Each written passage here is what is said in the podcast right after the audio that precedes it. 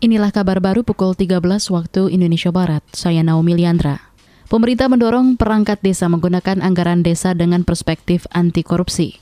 Menteri Keuangan Sri Mulyani berharap dana desa bermanfaat untuk perbaikan kesejahteraan dan memajukan desa serta bersih dari praktik korupsi. Secara total, jumlah dana APBN yang dialokasikan untuk dana desa sejak tahun 2015 hingga tahun 2022 ini 468,9 triliun rupiah. Ini adalah sebuah angka yang begitu besar dan seharusnya kita berhak untuk melihat dampak dari dana desa itu yaitu dalam bentuk kemajuan desa Menteri Keuangan Sri Mulyani meminta dana desa dimanfaatkan untuk prioritas pembangunan desa dan penanganan pandemi COVID-19.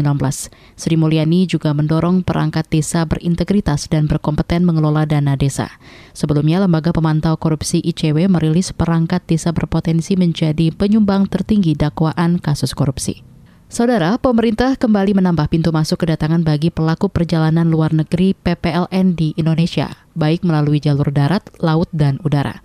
Hal itu termaktub dalam instruksi Menteri Dalam Negeri In Mendagri yang diteken kemarin.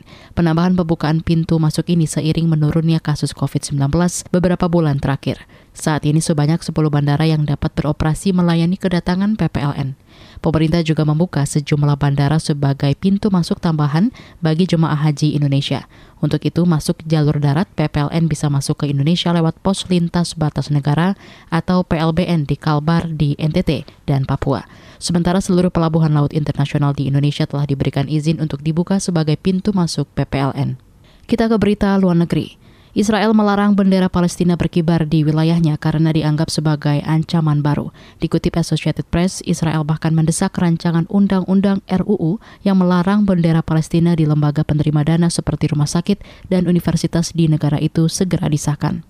Rancangan undang-undang itu diusulkan anggota parlemen Israel Eli Cohen. RUU itu disahkan saat pembacaan pertama dengan mengantongi 63 suara pada pekan lalu.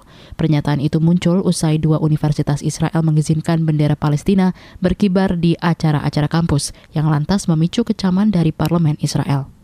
Demikian kabar baru KBR, saya Naomi Liandra.